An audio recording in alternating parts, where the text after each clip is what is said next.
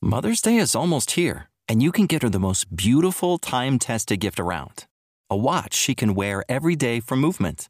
Whether mom's into classic dress watches, rare and refined ceramics, or tried and true bestsellers, Movement has something she'll love.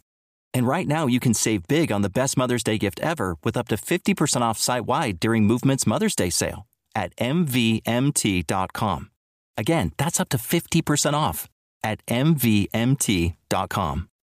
If you own a vehicle with less than 200,000 miles and have an auto warranty about to expire or no warranty coverage at all, listen up. CarShield has a low-cost month-to-month vehicle protection plan that covers more parts than ever. Visit carshield.com/audio to find out how you could pay almost nothing for covered auto repairs. Drivers who activate this vehicle protection today will also receive free roadside assistance, free towing, and car rental options at no additional cost. Get your free quote today at carshield.com/audio. That's carshield.com/audio.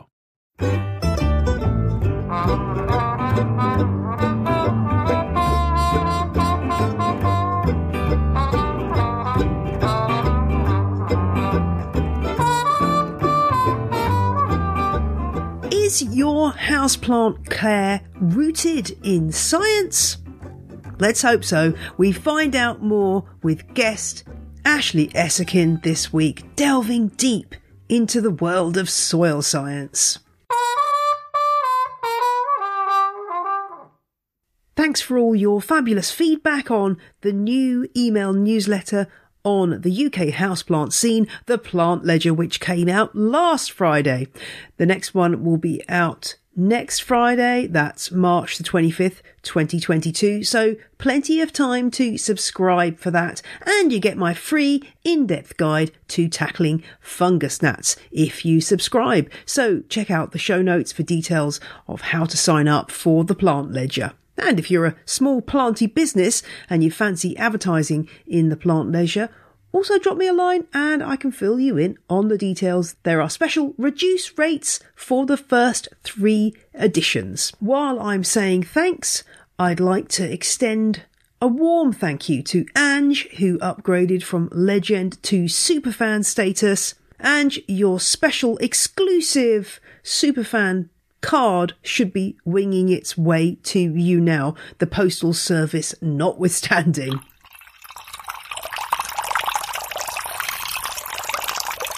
Do you really know what's going on around the roots of your houseplants?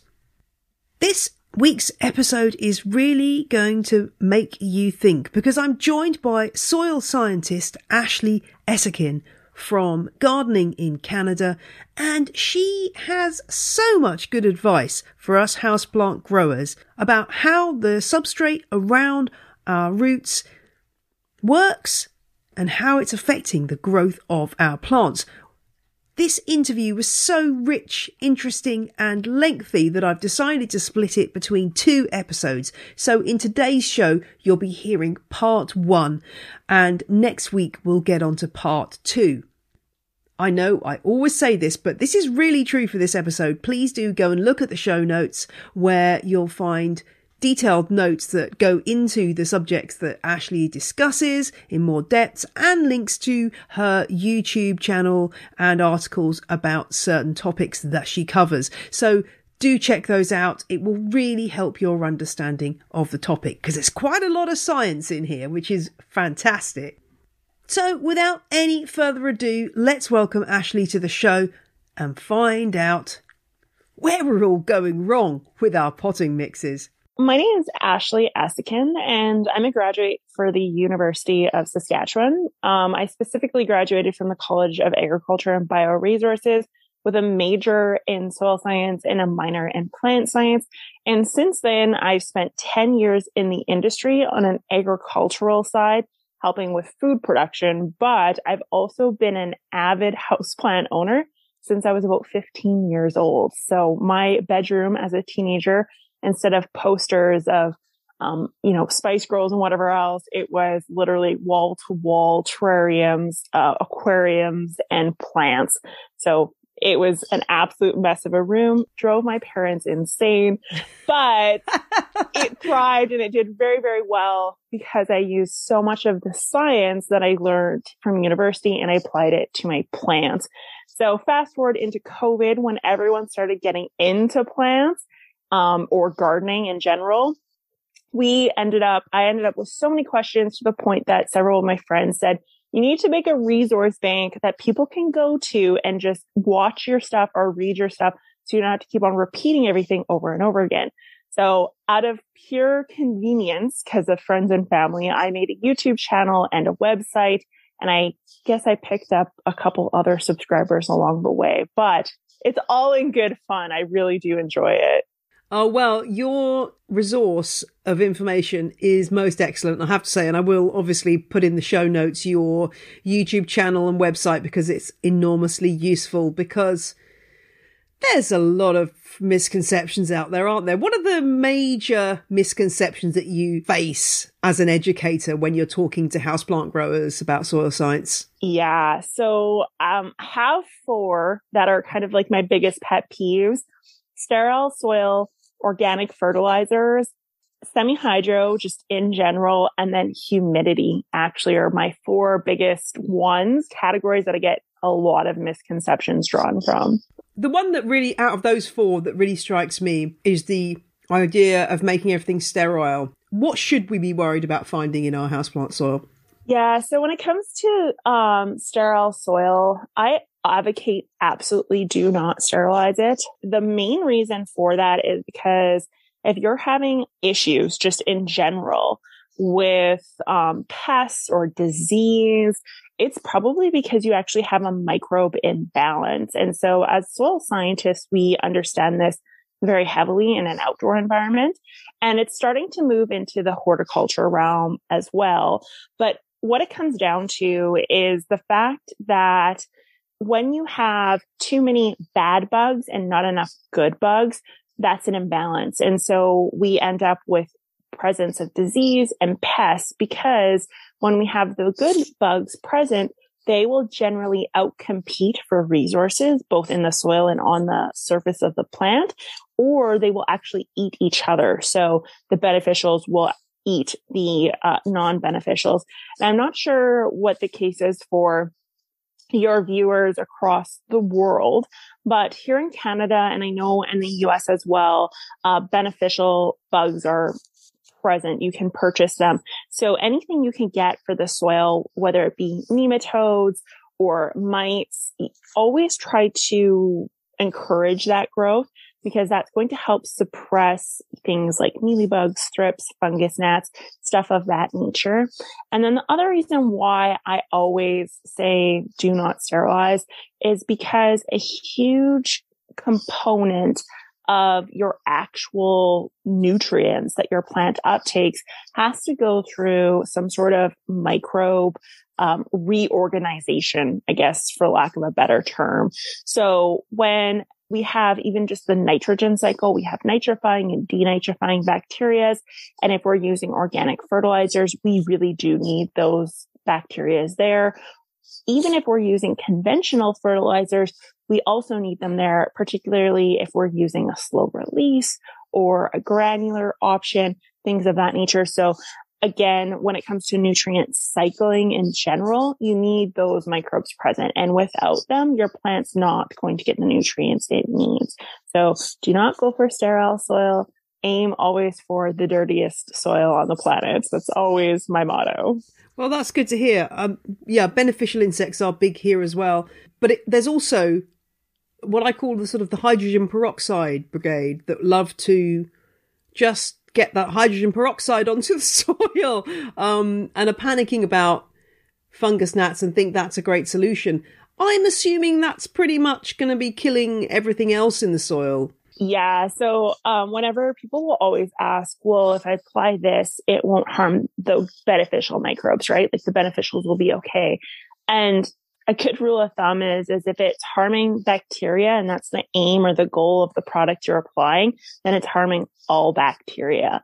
It's not genetically modified. And when we're talking about like glyphosates and stuff, that is a genetically modified plant with a chemical being applied so that that plant isn't affected by that chemical. But when it comes to generic things like vinegar or hydrogen peroxide, like, yeah, you're nuking everything in the system. And something to note actually when it comes to hydrogen peroxide is that the shelf stable stuff you get from your pharmacy or just at the store that you purchase generally will be non-food safe and it will contain silver and silver's the product that they put in it to try to neutralize um, or make it more shelf stable. Um, and silver is actually really toxic to plants. So you may not kill your plant by adding hydrogen peroxide, you know, month after month after month, but you will reduce growth because you're basically constantly introducing a toxin, which will harbor just natural metabolic processes that happen in the plant. So if you are wanting to use hydrogen peroxide, which I would never advocate for, you want to get actual food grade hydrogen peroxide.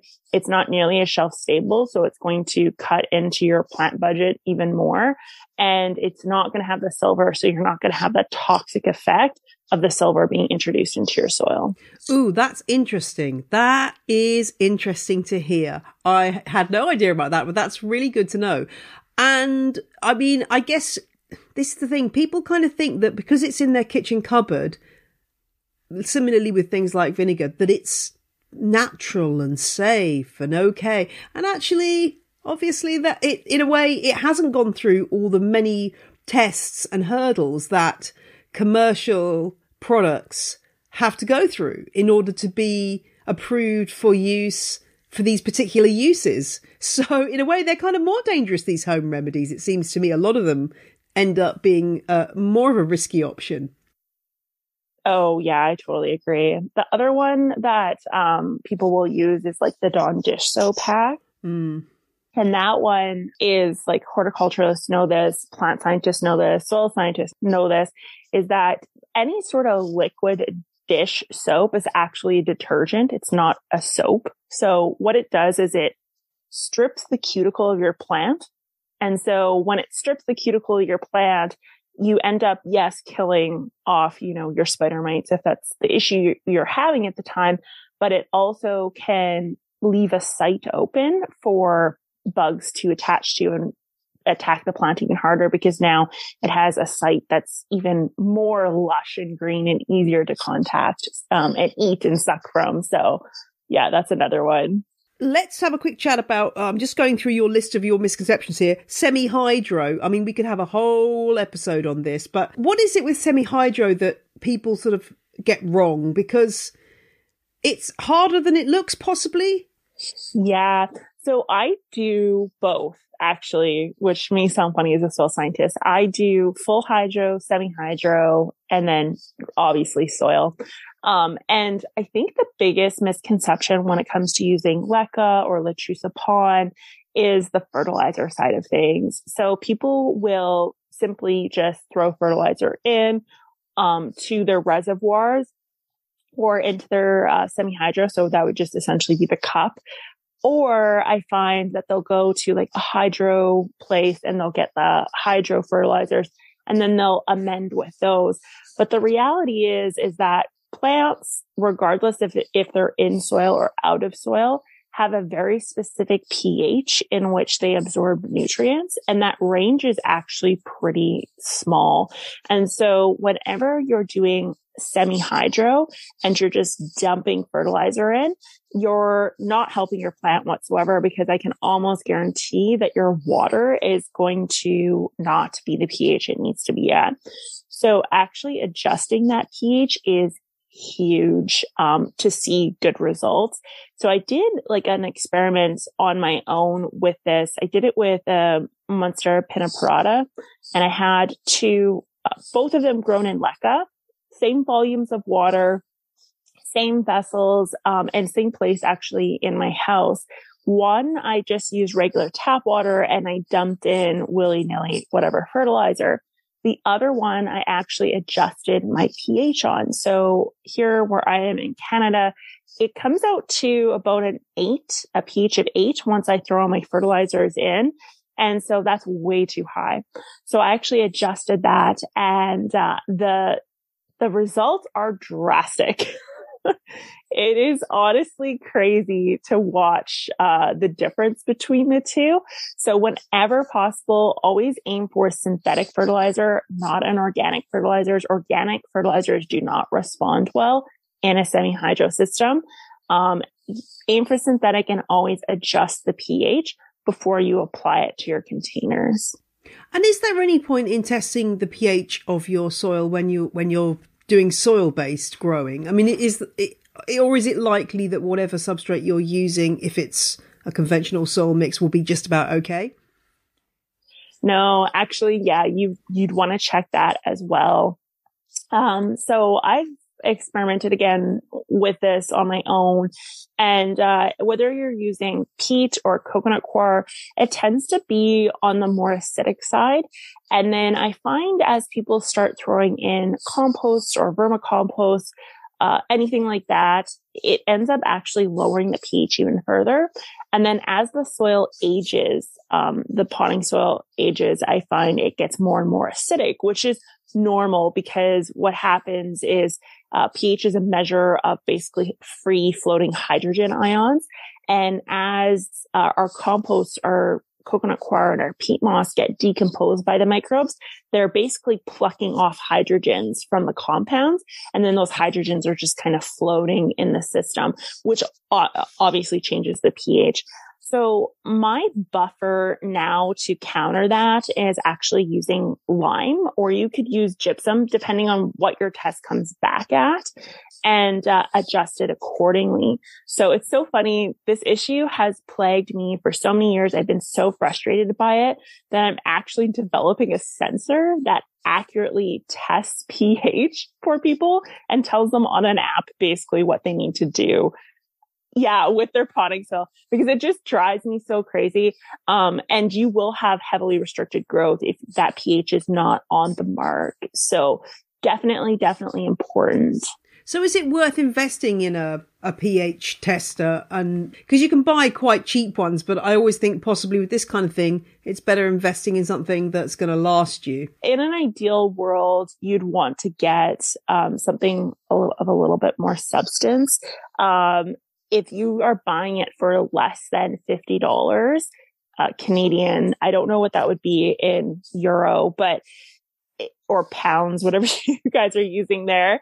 Um, but you, you want, if it's under $50 or even sometimes under 70 bucks, it's probably not an ideal uh, pH tester. You'd want to get something of substance and keep in mind that can be used and reused um, across all your pots. I mean, these things don't just like break in a year. This would be over the lifetime of your uh, plant hobby. Uh, it can be used in the garden, that sort of thing. And yeah, if you check your pH every time after you water, it's going to give you a good idea of where everything's at. And then you can amend it accordingly. Uh, again, with like the gypsum or the lime. Uh, in some cases, it may involve repotting if it's really off.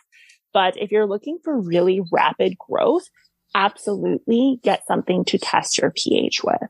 Well, I've just done a quick Google and I can tell you that 50 Canadian is about 29 British pounds and about 35 euros as we speak. So there you go, if anyone wants a translation. Although I often find actually that when you actually go to buy the product, oftentimes it's the same in dollars as it is in pounds just because things cost a bit more here. So who knows? But I, I think, yeah, as you say, if you invest in something, um, that is decent, then it will probably last you a lot longer. Well, that's really interesting. How do you know how much lime or gypsum to add? I mean, uh, is it just a question of feeling your way? And adding a small amount and then retesting and checking that you're not going too far? A general rule of thumb is that if you have a specific brand of potting soil mix that you enjoy and use, for pretty much an entire year, that product will sit around the same pH in and about um, just because of manufacturing, where it's being harvested from, that sort of thing. So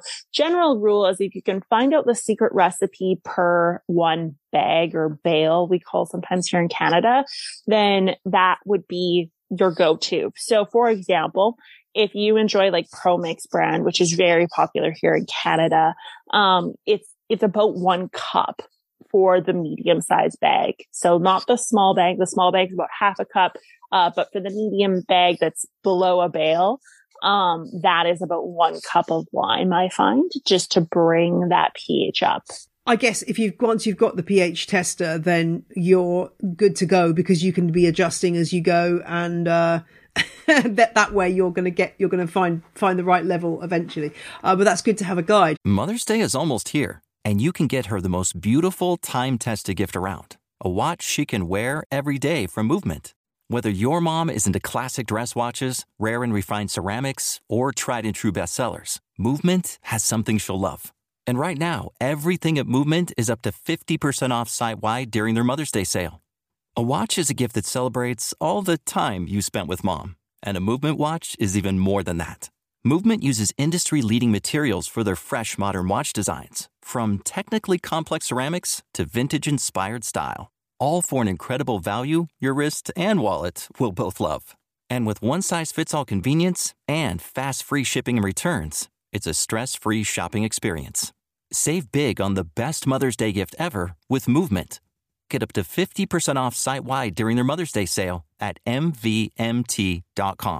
Again, that's up to 50% off at MVMT.com. Well, let's talk about humidity here. Tell us what misconceptions people make about humidity. So I always get people saying, my plant's not growing, or I have yellow leaves, or I have crispy leaves, and my humidity, my ambient humidity is reading like 60 or 80 some, in some cases when it comes to the IKEA cabinet greenhouses. And, um, I just can't help but to stress enough that humidity is not the end all be all. And particularly as a soil scientist, humidity and keeping it in balance and not necessarily high is very, very important. So similar to the pH, when we talk about plants only uptake nutrients at specific pHs because that's when it's bioavailable to the plant. Same thing kind, kind of goes with humidity as well. So if we look at a plant as a straw and the atmosphere around the plant as the stomach of, you know, the whole, the whole system, as a plant uptakes water, it actually needs to open up its stomata or its guard cells that guard the stomata to allow CO2 in. And in that whole process, we end up with water leaking out. So we, in some cases, it can be very extreme. Like if you have guttation, for example, you have literal water droplets on your leaves. That's a sign of very high levels of respiration. Or in a majority of cases, we actually can't see it. We can't see that the humidity loss through the leaves. But what ends up happening if we have this really high humidity at 60 or 80% and we have water dripping off the sides of our IKEA cabinets, we have nowhere for that water in the leaf to go. So there's nowhere for the water to exit into. And therefore the plant, when it opens its stomata to capture CO2, the water actually stays in place.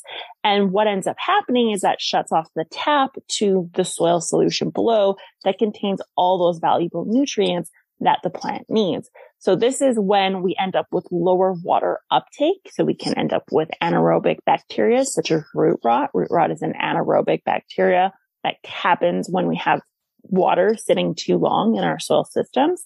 And on the extreme side, we end up with nutrient deficiencies. And that is caused by the fact that the nutrients is literally just sitting in the soil solution wanting to be uptaken by the plant, but the plant has nowhere to put it because the plant has nowhere to place that extra water. So you always want the plant on a circular, uh, a circular cycle where it's taking and exiting on a continual basis. And I think the best uh, way to coach plants people, houseplant people on this is to look up VPD. It's vapor pressure deficit. Um, and really master kind of the science behind that and understanding, um, how that works just a little bit better.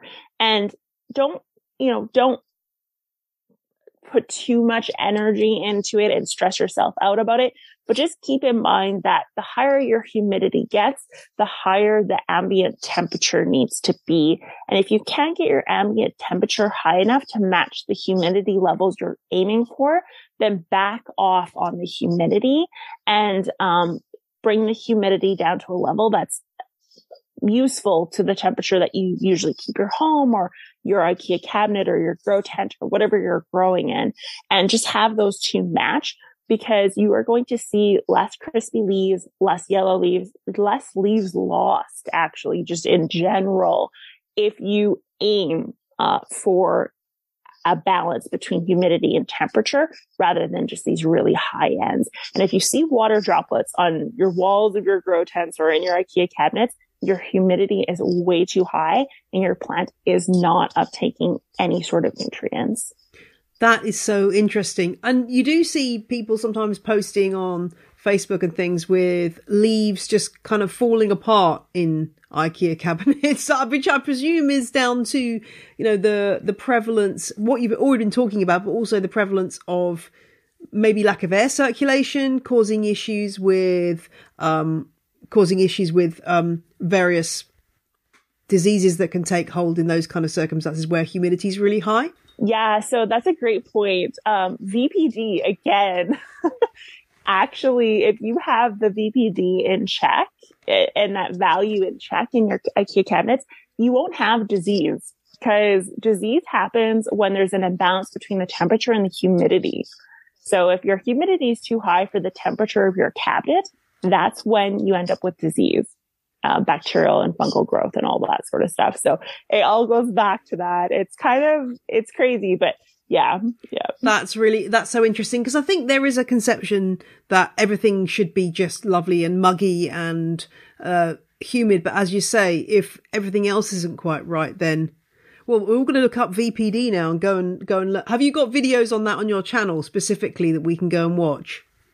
I do have it on my channel. And then again, that sensor I'm developing oh, is yeah, going to okay. calculate VPD for you and it's going to tell you on an app. Okay, so my listeners have got some VPD homework now. Great.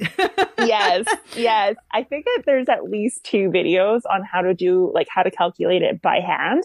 And then I do have the blog post as well that walks you through, like, how to calculate that too. So fantastic. And then your fourth misconception is uh, was concerning organic fertilizers versus inorganic. I mean, I think we all want to think that organic must be better, but I suspect you're about to tell me that that may not be the case. not 100%. So I don't actually mind when houseplant people use organic fertilizers. It's when people use organic fertilizers and then they allow their soils to dry out or they sterilize their soil and then use organic fertilizer. So my biggest um, thing when anyone says, "Oh, I'm using organic fertilizer and I have all these nutrient deficiencies or my plant's not doing well," I will always ask, "How dry do you allow your soil to get?" And if you were saying bone dry or to the point that you're not feeling any sort of moisture on your fingertip when you stick your finger into the pot, then I will always try to steer the person into synthetics because they are scared of root rot, which is completely fair. Maybe they're just not as experienced as, you know, a plant parent, which is totally okay but we end up with nutrient deficiencies if we allow that soil to dry out or if we sterilize it because it goes back to those microbes. If you want to use organic fertilizers, you need the dirtiest soil possible. And uh, that's just kind of where the cutoff happens there. As well, whenever you're using organic fertilizers, if you're not seeing things like mites or uh, in some cases even fungus gnats or, you know, a little bit of mold, the white mold you see on the top of your, your pots, if you're using organic fertilizer and you're not seeing that, that's a bad sign. That means you have a biologically dead soil. So you're not cycling any nutrients whatsoever. I'm thinking of fertilizers that I've seen on the shelves and indeed use, and I can't remember whether all of them say, even tell you whether they're organic or not. I mean, is that something, uh, like, is that something that generally oftentimes is left out of the jazzy sales materials, that vital piece of information? They should say organic. If they don't say organic, they will have um, a stamp on it. It'll say Omri, O M R I, and that's an organic uh, product that doesn't have any synthetics in it. And also with organic fertilizer, you'll tend to find the exception of this is rock phosphate. And the reason for that is because rock phosphate organic and rock phosphate synthetic is the same thing. It's literally a salt rock. Um, but you'll find with organic fertilizers that it's very, very low. Uh, the numbers are very low and the synthetic is very, very high. So if you're seeing double digits like 20s, 10s, 14s, that sort of thing, you probably have a synthetic. If you're seeing threes, fours, and fives, then it's likely organic. Do we even need to scrape away the white mold, or is that like trying to chip away at a, an iceberg? Oh, don't even touch it. There's nothing going on there. It's just, um, it's just hyphae is all it is. It's just mycorrhizal uh, hyphae popping up on the surface of soil. So if you're using inoculants, like a mycorrhizal uh, inoculant, for example, you will see white mold. That's just a fact. Um, and all it's doing is it's decomposing the organic material in your potting soil. And the reason why houseplant people see this so often, you maybe don't see fuzzy stuff accumulating on our soil out, outdoors at the base of a tree is it comes down to the fact that our potting soil is all organic material there's not a lot of soil in that. It's all technically soil less. And so because there's a ton of organic material, it does need to be de- decomposed and it will be decomposed over time. So if you see it, I, I don't stress out about it. Um, it could be a sign of overwatering, but keep in mind, um, if you have a porous, uh, material, like a, a porous potting soil, you're using things like you said leca or Lechuza PON in your potting soil mix, perlite pumice, things like that. Um, and it's a, or it's a chunky mix maybe with, uh, orchid bark, that sort of thing. Don't, don't stress out and think that it's overwatered. You technically really can't overwater a plant if you have a chunky bark mix. And, and that's just a fact because there's so much airflow in that system. So you always want to keep it moderately moist despite the fact that there's fungus. Um, one thing I coach people to do, and uh, most people don't realize, is that potting soil in general, regardless of what you're using, will have something called a perched water table in it. So it's essentially just this um, higher density of water in the bottom of our pot. And that's just because that's how water works in a soil profile. And it's based on gravity and capillary action. So bottom waters are very familiar with this as well. And to eliminate that, especially if you know a bulk of your root zone is kind of at the bottom of the pot, which is the case for a lot of, of plant parents, is just pull your pot out, your nursery pot out, and then give it a tip so that the lip of the pot is the highest point and the bottom of the pot, the bottom corner of the pot is the lowest point. And I have videos on Instagram and, and YouTube showing this. And you will notice you get a lot more drainage. And it's actually because you're affecting uh, what we call your water holding capacity or your gravitational uh, pull on the soil system. So you're going to eliminate any excess water that could potentially cause an anaerobic situation. And then you know for sure your plant is okay but yeah, that's something else to keep in mind there. Yeah, that is a re- a really good one. I was doing that earlier today, having taken some plants out to put them in my trusty washing up bowl to uh, water, and uh, I'm doing exactly that. And the only trouble is, is that it always it always is the case that I just go too far and end up with soil all over the floor, which is you know that's standard really. But um, in fact, I've got to go after this. I've got to go back in the house. Thank God we've got hard floors and uh, do some hoovering to clear up the massive amount of mess I've made today with just a small amount of repotting. So, uh, but that is a really crucial point. That perched water table again. More homework for listeners. Go and learn about the perched water table.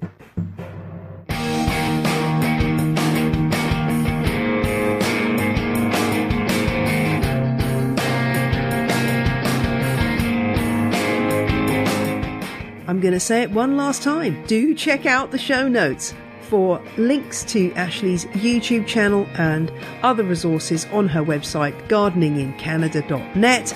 And Ashley will be joining me again next week for part two. Can't wait. Until then, may your soil be alive with life. Bye! Music you heard in this episode was Roll Jordan Roll by the Joy Drops and Overthrown by Josh Woodward. Both tracks are licensed under Creative Commons. Visit the show notes for details.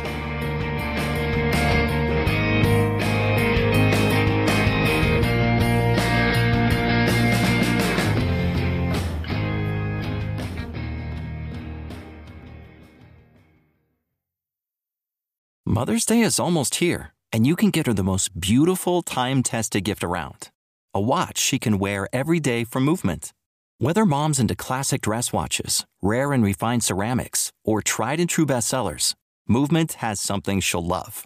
And right now, you can save big on the best Mother's Day gift ever with up to 50% off site wide during Movement's Mother's Day sale at MVMT.com. Again, that's up to 50% off at MVMT.com. Save big money when you start your next project today at Menards. Convert your current recess lighting with energy saving LED downlights from Feit Electric. They're bright and install easily in just minutes. They also go from regular lighting to nightlight mode with just a simple flip of a switch. Save big on all Feit lighting products now at Menards. Shop our lighting options today in store and on Menards.com. Save